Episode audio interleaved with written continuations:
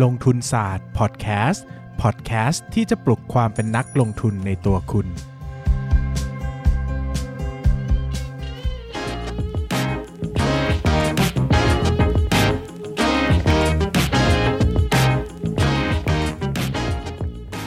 สวัสดีครับ ยินดีต้อนรับเข้าสู่รายการ ลงทุนศาสตร์พอดแคสต์รายการที่จะชวนทุกคนมาพัฒนาความรู้ด้านการเงินและการลงทุนไปด้วยกัน ก็วันนี้นะครับก่อนอื่นต้องบอก แจ้งข่าวนิดนึงนะครับว่าตอนแรกผมบอกว่าสัก EP 200 กว่าเนี่ยจะมีโปรเจกต์พิเศษนะครับทำให้นะครับก็ต้องแจ้งว่าอาจจะต้องเลื่อนไปก่อน คือตั้งใจจะทำให้จริงๆ นั่นแหละนะครับ เพียงแต่มันต้องเตรียมข้อมูลค่อนข้างเยอะนะครับ แล้วก็ต้องใช้เวลาประมาณหนึ่งเลยแหละนะฮะซึ่งตัวผมเองนะครับก็ช่วงนี้ต้องยอมรับว่างานเยอะมากๆนะครับงานเยอะมากๆ แล้วก็ อาจจะทำให้ไม่ทันนะครับ ก็อาจจะต้องแปะไว้ก่อนเลื่อนไปก่อนนะครับ ก็ยังไม่ได้บอกแล้วกันว่าจะเป็นเนื้อหาอะไรประมาณยังไงนะครับแต่เดี๋ยวคิดว่าอีกสักเดือน 2 เดือนน่าจะมีโปรเจกต์พิเศษอื่น เข้ามาแทรกอีกช็อตหนึ่งนะฮะก็จะเป็นโปรเจกต์อีกอย่างหนึ่งที่จะมาชดเชยให้นะครับ ระหว่างที่รอโปรเจกต์ใหญ่ที่ผมจะที่ผมจะ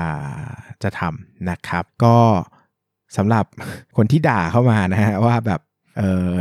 แล้วจะทำเยอะทำไมนะฮะก็อยากทำนะฮะหลายคนแบบผมบ่นว่าเอ้ยงานเยอะนู่นนี่นั่นนะก็มีคนบ่นว่าเอ้าเยอะแล้วทำทำไมนะเยอะไม่ต้องทำสิก็ก็อยากทำไงครับ ก็เรื่องของผมไงนะกวนตีเลยปะก็เออนั่นแหละนะครับ ก็ก็อยากทำอะเออเรารู้สึกว่าเรามีคนรอฟังเราอะเออเราก็อยากทำเนาะนะครับก็อันนี้ไม่ได้เป็นพลังแง่งลบอะไรเนาะคนฟังก็คำๆเถอะผมนอกเรื่องแล้วกันผมก็ไม่ได้โมโหอะไรครับผมก็เฉยๆนะครับก็เป็นสิทธิ์คิดได้แหละว่าใครจะคิดว่าจะอะไรยังไงนะผมก็ เราก็อยากทำในสิ่งที่เราอยากทำแค่นั้นเองนะครับก็ไม่มีอะไรมากกว่านั้นนะครับเข้าเรื่องเถอะนะยาวนานมากนะครับนอกเรื่องมานานมากก็เออช่วงนี้นะครับทองคำก็ขึ้นมาเยอะมากนะครับ ก็ล่าสุดก็ตัวรูปพรรณเนี่ยทะลุ 30,000 บาทไปแล้วนะครับ ก็เป็นช่วงเวลาที่ใครที่ลงทุนในทองคำหรือว่าสะสมทองมานานเนี่ยน่าจะยินดีปรีดาเป็นอย่างมากนะครับตัวผมเองเนี่ย ก็จะถูกถามบ่อยนะในฐานะที่เป็นนักลงทุนนะครับว่าเฮ้ยซื้อทองคำดีไหมนะครับหมายถึงว่าคือเวลาคนหลาย ๆ คนที่เขาไม่ได้ลงทุนจริงจังเนี่ยเช่นเขาไม่ได้ลงทุนกองทุนรวม ไม่ได้ลงทุนในตลาดหุ้นอะไรเงี้ยเขารู้สึกว่าทองคำมันเป็นอะไรที่จับต้องง่าย แล้วเขาก็เชื่อถือด้วยไงหมายถึงว่าเขารู้สึกว่าเอ้ยก็เดินไปซื้อทองคำที่ร้านทองแล้วก็รอมันขึ้นเขาก็รู้สึกว่ามันแบบมันมันดีอะหมายถึงว่ามันเข้าใจง่ายมันจับต้องได้มันน่าเชื่อถืออะไรเงี้ยนะครับซึ่งตัวผมเองอะ ก็วันนี้ก็จะมาคุยกันในเรื่องว่าเฮ้ยทองคำมันขึ้นมาขนาดนี้เราจะซื้อดีไหมนะครับ ก็หลายคนที่ติดตามผมมานานนะครับ ก็จะรู้ว่าผมเป็นคนที่ไม่ลงทุนในทองคำเลยนะครับ หมายถึงว่าไม่ลงทุนเลยอะ่ะไม่เลย nothing เลยนะครับ คือก็ถามว่า ทำไมถึงไม่ลงทุนนะครับผมก็จะพูดอยู่หลายครั้งว่า ผมลงทุนในสิ่งที่ผมประเมินมูลค่าได้นะครับผมผมลงทุนในสิ่งที่ผมคิดพอจะเดาได้ว่าอนาคตมันจะไปอยู่ที่ไหน เพียงแต่ทองคำเนี่ยผมตอบไปได้จริง ๆ ว่าเฮ้ยปีหน้ามันจะราคาเท่าไหร่ 2 ปีข้างหน้ามันจะราคาเท่าไหร่ 3 ปีข้างหน้ามันจะราคาเท่าไหร่ คือคนบางคนน่ะเขาอาจเขาอาจจะพิจิตรได้เขาอาจจะคาดการได้ หรือว่าเขาอาจจะใช้เทคนิคอลแอนาลิซิสมาช่วยได้ อันนี้ผมรู้สึกว่า ก็ยินดีด้วยนะครับผมไม่มีปัญหาเลยใครลงทุนทองคำใครลงทุนแล้วกำไรผมก็ยังชื่นชมเขาอยู่ตลอดนะครับว่าเขาก็เก่งนะก็หาเงินได้ แต่ตัวผมเองเนี่ยไม่มีความสามารถนั้นนะครับ แล้วก็บอกไม่ได้เหมือนกันว่าว่ามันทำยังไงอะคือผมไม่รู้เลยว่าเราประเมินเรา valuation ทองคำยังไง หรือเราเราใช้หลักอะไรยึดในการตีมูลค่ามันนะครับ ซึ่งโอเคอะถ้าโลกใบนี้มีวิธีการลงทุนอยู่ไม่กี่แบบ เช่นอาจจะมีแค่เงินสดกับทองคำผมก็อาจจะลงทุนทองคำก็ได้ เพราะว่าถ้าเทียบกันแล้วมันก็ เป็นช้อยที่ดีกว่าถือเงินอยู่เฉยๆเนาะในในกรณีที่ต้องกระจายความเสี่ยงนะครับ แต่ถ้าถามว่าเออแล้วแต่แต่โลกใบนี้ไม่ได้มีการลงทุนแค่ทองคำเพียงอย่างเดียวเนอะผมก็ต้องบอกว่าเฮ้ยผมเป็นนักลงทุนในหุ้นนะผมเป็นนักลงทุนที่ลงทุนในหุ้นมากๆนะครับดังนั้นเนี่ยพอเรามีตัวเลือกที่เราค่อนข้างจะ solid กับมัน แล้วก็หาเงินกับมันได้จริงๆเนี่ยเราก็ไม่มีเหตุผลที่หนักแน่นพอที่จะไปลงทุนอย่างอื่น ที่เราเชี่ยวชาญน้อยกว่า แล้วก็ คาดหวังผลตอบแทนได้น้อยกว่า คาดหวังผลตอบแทนได้น้อยกว่าเนี่ยไม่ได้แปลว่าทองคำให้ผลตอบแทนน้อยกว่าหุ้นนะครับหมายความว่าผมเนี่ยไม่สามารถพิจิตรผลตอบแทนได้แม่นยำเท่าหุ้นนะเนาะซึ่งผมเองก็เลยไม่ได้มีเฟเวอริตหรือว่าไม่ได้มีความชอบความสนใจในการลงทุนทองคำเลยทองคำขึ้นมาเยอะผมก็เฉยๆอะ่ะผมไม่ได้รู้สึกอิจฉา หรือไม่รู้สึกว่าตกรถหรือไม่รู้สึกอะไรเลย เพราะว่าต่อให้มันขึ้นไปเป็นเท่าไหร่ต่อเท่าไหร่ผมก็ไม่ได้ซื้ออยู่ดีอะ่ะคือคนเรามันต้องมีหลักการอะไรบางอย่างที่ยึดตัวเองไว้กับหลักนั้นๆนะครับ ซึ่งผมก็มีหลักการชัดเจนว่าตราบใดที่ผมยังตอบไม่ได้ว่าทองคำจะต้องมีราคาเท่าไหร่ในปีหน้า ผมก็ไม่ลงทุนอยู่ดีนะครับซึ่งตัวผมเองเนี่ยก็ลงทุนในหุ้นด้วยนะครับ ซึ่งเวลาเรามาคิดง่าย ๆ เทียบกันนะครับว่าเฮ้ยโอกาสที่ทองคำจะขึ้นจาก 30,000 บาทนะสมมติว่าตีกลมๆสามหมื่นบาท ไปเป็น 60,000 บาทวันนี้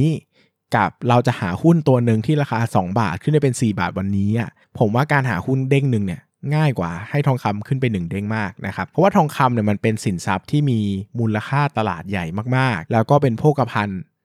มากๆนะครับ มันเกี่ยวพันกับทั่วโลกนะครับ คือผมก็ไม่ได้บอกว่าทองคำจะขึ้นไป 60,000 บาทไม่ได้นะ แต่ผมก็ยังคิดว่าการที่เราลงทุนในหุ้นเนี่ย หุ้นมันเป็นขนาดตลาดที่เล็กกว่าเนอะแล้วก็ขนาดมูลค่ากิจการมันไม่ใหญ่ ดังนั้นโอกาสที่มันจะเติบโตเนี่ยมันค่อนข้างจะชัดเจนว่ามีโอกาสเติบโตได้ง่ายกว่า แล้วก็เราสามารถพิจิตรได้อย่างชัดเจนว่าตัวของหุ้นเนี่ยมัน มันมีมูลค่าเท่าไหร่กันแน่ มันทำกำไรได้เท่าไหร่ แล้วทำไมมันถึงสมควรจะมีราคาเท่านี้ แล้วมันจะมีมูลค่า มันจะมันจะมีราคาเท่านี้ภายในเมื่อไหร่อะไรอย่างเงี้ยนะครับ ซึ่งตัวทองคำเนี่ยผม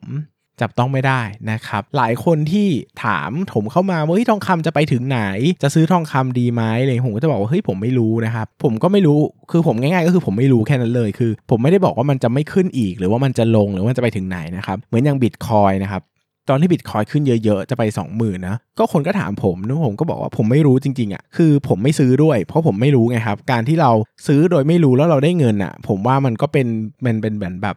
เหมือนโชคอะ่ะเออ มันทำซ้ำไม่ได้อะครับ มันทำซ้ำไม่ได้ ดังนั้นเนี่ย ผมก็ไม่รู้ว่าจะ จะเอาเวลาที่มีอยู่ไปทุ่มเทให้มันทำไม เพราะว่าในเมื่อเราหาคำตอบให้มันไม่ได้คือผมพยายามจะหาแล้วนะ ไม่ใช่ผมพยายามจะคือไม่ใช่ผม anti อะไรเงี้ยผมก็ไปศึกษาประมาณนึงเพราะผมเป็นเป็นอินฟลูเอนเซอร์ด้านการลงทุนเนอะคือผมก็ต้องทำงานระดับหนึ่งด้วย เวลามีงานเข้ามาหรือว่ามี topic อะไรใหม่ๆเข้ามาเนี่ยผมก็ต้องเข้าไปศึกษาว่ามันคืออะไรกันแน่ กลไกมันคือยังไงเขา valuation กันแบบไหนนะครับ ซึ่งพอมันถึงจุดหนึ่งแล้วมันก็รู้ว่าเฮ้ยมัน มันใช้ effort มากใช้ความพยายามมากเรา เราทำสิ่งที่เรารู้ดีกว่า ลงทุนในสิ่งที่เรารู้ดีกว่า ผมก็ยังลงทุนในหุ้นเนาะถึงแม้ว่าทองคำจะขึ้นมาเท่าไหร่ต่อเท่าไหร่เนี่ยผมก็ไม่ได้มีความสนใจใด ๆ ที่จะนำเงินที่มีอยู่ไปลงทุนในทองคำนะครับสมมติผมถือผมถือหุ้นตัวหนึ่งแบบ2อสาล้านอย่างเงี้ยนะครับ ผมกล้าถือ เพราะผมรู้ว่าเฮ้ยหุ้นนี้คือมูลค่าเท่าไหร่ยังไงเนาะแต่ถ้าเราไปลงทุนในทองคำเนี่ยเราก็ผมมั่นใจว่าผมไม่กล้าถือแบบเป็นหลักล้านแน่ๆเพราะว่าเฮ้ยผมก็รู้ดีว่าทองคำมันมีความเป็นโภคภัณฑ์สูงอะวันนึงอาจจะลงมาเยอะก็ได้ เราก็ไม่รู้ว่าอนาคตเนาะว่ามันจะเป็นยังไงอะคือผมไม่มีความรู้เพียงพอที่จะถือมันนะครับดังนั้นใครที่ถามเข้ามาเนี่ยผมอยากให้ลองถามกลับตัวเองก่อนว่าเฮ้ยแล้วเรามีความรู้ ในสินทรัพย์นั้นๆจริงหรือเปล่า เรารู้หรอว่ามันจะขึ้นไปถึงเมื่อไหร่ขึ้นไปถึงเท่าไหร่ถึงเราถึงจะซื้อนะครับ ถ้าตอบไม่ได้เนี่ยผมว่ามันก็ไม่มันก็ไม่คุ้มค่าที่จะลงทุนเนาะมันก็อาจจะต้องเป็นการเก็งกำไรก็ต้องไปดูแบบดูกราฟดูเทคนิคช่วยนะครับ ซึ่งต้องถามต่อว่าแล้วเรามีความรู้ด้านกราฟหรือเทคนิคหรือเปล่านะครับ ดังนั้นเนี่ยก็ก็ขอให้ว่าเป็นหลักการคิดแล้วกันว่าเฮ้ยการที่ การที่สวนของเพื่อนบ้านมีสีเขียวอะ่ะ มันก็ไม่ได้แปลว่าสวนเราจะไม่เขียวนะ อืมแต่บางทีแบบ เราก็มองคนอื่นมากเกินไปเนาะคือ ถ้าใครลงทุนในหุ้นตลอดอะ่ะ อืม ก็น่าจะได้ผลตอบแทนดีกว่า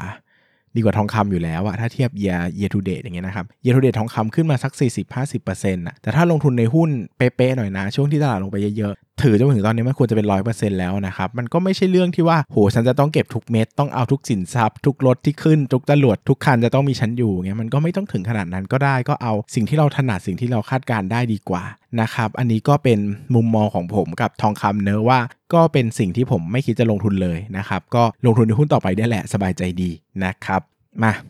ตอบคำถามนะครับมีคำถามไหมนะฮะก่อนอ่า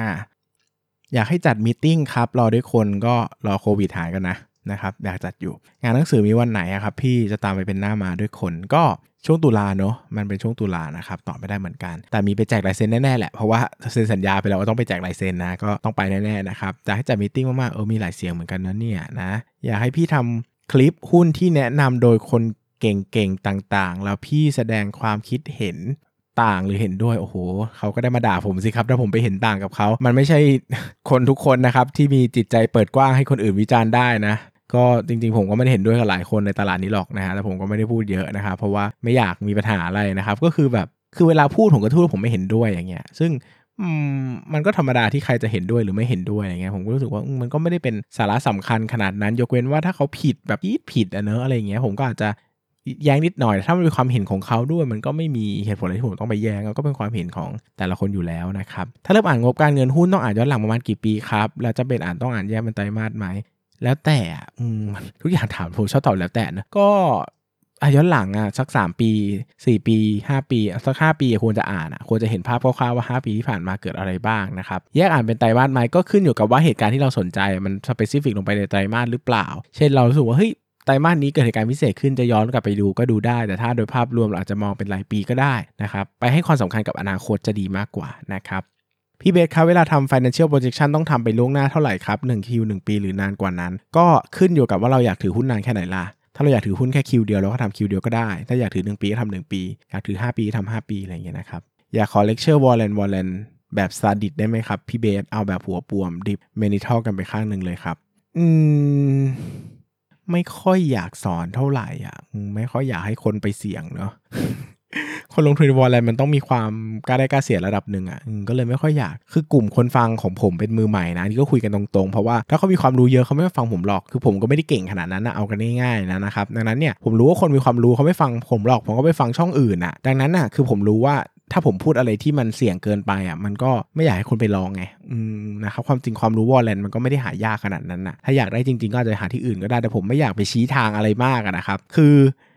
รับความเสี่ยงคิดว่ารับความเสี่ยงได้การรับความเสี่ยงได้ในคนละเรื่องนะบางคนนะคิดว่ารับความเสี่ยงได้แต่พอขาดทุนจริงทำใจไม่ได้นะครับ ดังนั้นก็ไม่ค่อยอยากไม่ค่อยอยากเท่าไหร่นะครับช่วยวิเคราะห์บริษัทที่อนาคตจะมีแผนแปลงสภาพเป็นโฮดดิ้งคอมพานีหน่อยครับว่าเราควรจะวิเคราะห์ประเมิน ข้อดีข้อควรระวังในจุดใดบ้าง แผนแปลงสภาพเป็น holding company หรอ อืม ต้องดูรายละเอียดอะมันตอบยากจังนะครับ แต่ก็ต้องดูว่าถ้าธุรกิจเขาเหมือนเดิมอะสัดส่วนการถือครองเหมือนเดิมก็ไม่น่าจะมีประเด็นอะไรมากมายนะนะครับ อาจจะมีประเด็นเรื่องเออมาตรฐานบัญชีนิดหน่อยว่าการลง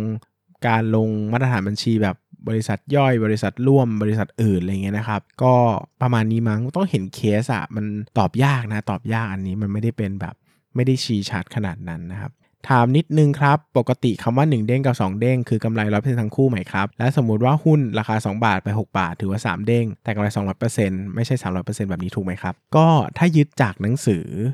ที่เป็นต้นฉบับของคำว่าเด้งเนี่ยนะก็ถ้าจะไม่ผิดจะเป็น One Up On Wall Street นะครับก็ 3 เด้งก็คือ 2 บาทไป 6 บาทเนี่ยก็คือ 3 เท่าคือ 3 เด้งนะแต่กำไร 200%เวลาที่อันนี้ก็ผมก็ อันนี้ก็แล้วแต่คนนะคือ คือมันเป็นเรื่องที่ไม่ได้แบบมันไม่ได้เป็น scientific หรือว่ามันไม่ได้เป็นวิทยาศาสตร์ ไม่ใช่คำว่าวิทยาศาสตร์ไม่ได้เป็น academic ขนาดนั้นอะมันไม่ได้มีอยู่ในตำราเรียนหรือว่าตำรา finance นะครับดังนั้นเนี่ยมันเป็นคำศัพท์ที่คนในตลาดเรียกกันมากกว่านะฮะดังนั้นโดยทั่วไปเนี่ยสำหรับผมเนี่ยขึ้นมา 100%เนี่ยก็คือ 2 เด้งนะครับหรือว่าก็จะเรียกว่าได้เด้ง เออเด้งแล้วอะไรเงี้ย แต่ก็จะไม่ได้เรียกว่า 1 เด้งนะ เพราะว่าก็ไปย้อนกลับอ่านหนังสือมาหนังสือเนี่ยเขาพูดตอนนั้นถ้าจะไม่ผิดเนี่ยเขาจะพูดว่าว่าหุ้นหนึ่ง หนึ่งเหรียญเป็น10เหรียญอย่างเงี้ยเขาเรียกว่า10เด้งอะไรเงี้ย ten bagger อะไรเงี้ยผมก็อ๋อมันเป็นอย่างนี้นี่เองดังนั้นหุ้นหนึ่งเด้งมันไม่มีนะครับก็ก็เลยยึดตามนั้นมาเรื่อยๆนะครับแต่อันนี้ก็ตอบไม่ได้เหมือนกันเพราะว่ามันก็ไม่ได้เป็นเรื่อง academic ขนาดนั้นอะไม่ได้มีแบบตำราชี้ถูกผิดนะครับอะคำถามสุดท้าย ถ้าทำการบ้านตอนนี้ส่งยังทันไหมครับ เพิ่งมาเจอช่องนี้ก็ยึดตาม deadline เป็นหลักนะครับ deadline เนี่ยกำหนดไว้ว่า 20ถึง26 กรกฎาคม ซึ่งน้องได้ถามมาหลายวันแล้วนะก็ถ้าอยู่ในกรอบก็จะตอบให้นะครับถ้าไม่ได้อยู่ในกรอบเนี่ยก็ก็จะถือว่าไม่ได้ตอบให้ เพราะว่าจริงๆเนี่ยคนที่ส่งมาเนี่ยมันก็เยอะแล้วนะครับคิดว่าตอบแค่คนที่ส่งมาเนี่ยก็อาจจะกินเวลาไปจนถึงปลายภาคแล้วด้วยซ้ำนะครับก็ต้องให้ก็ต้องให้สิทธิ์คนที่เขาทาภายในเวลามาก่อนนะครับแล้วก็ใครที่ไม่ได้ทำมาก็เดี๋ยวไว้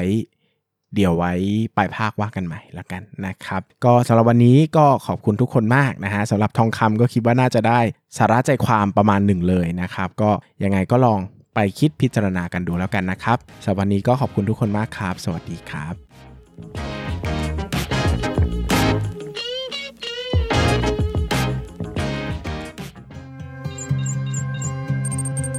อย่าลืมกดติดตามลงทุนศาสตร์ในช่องทางพอดแคสต์ player ที่คุณใช้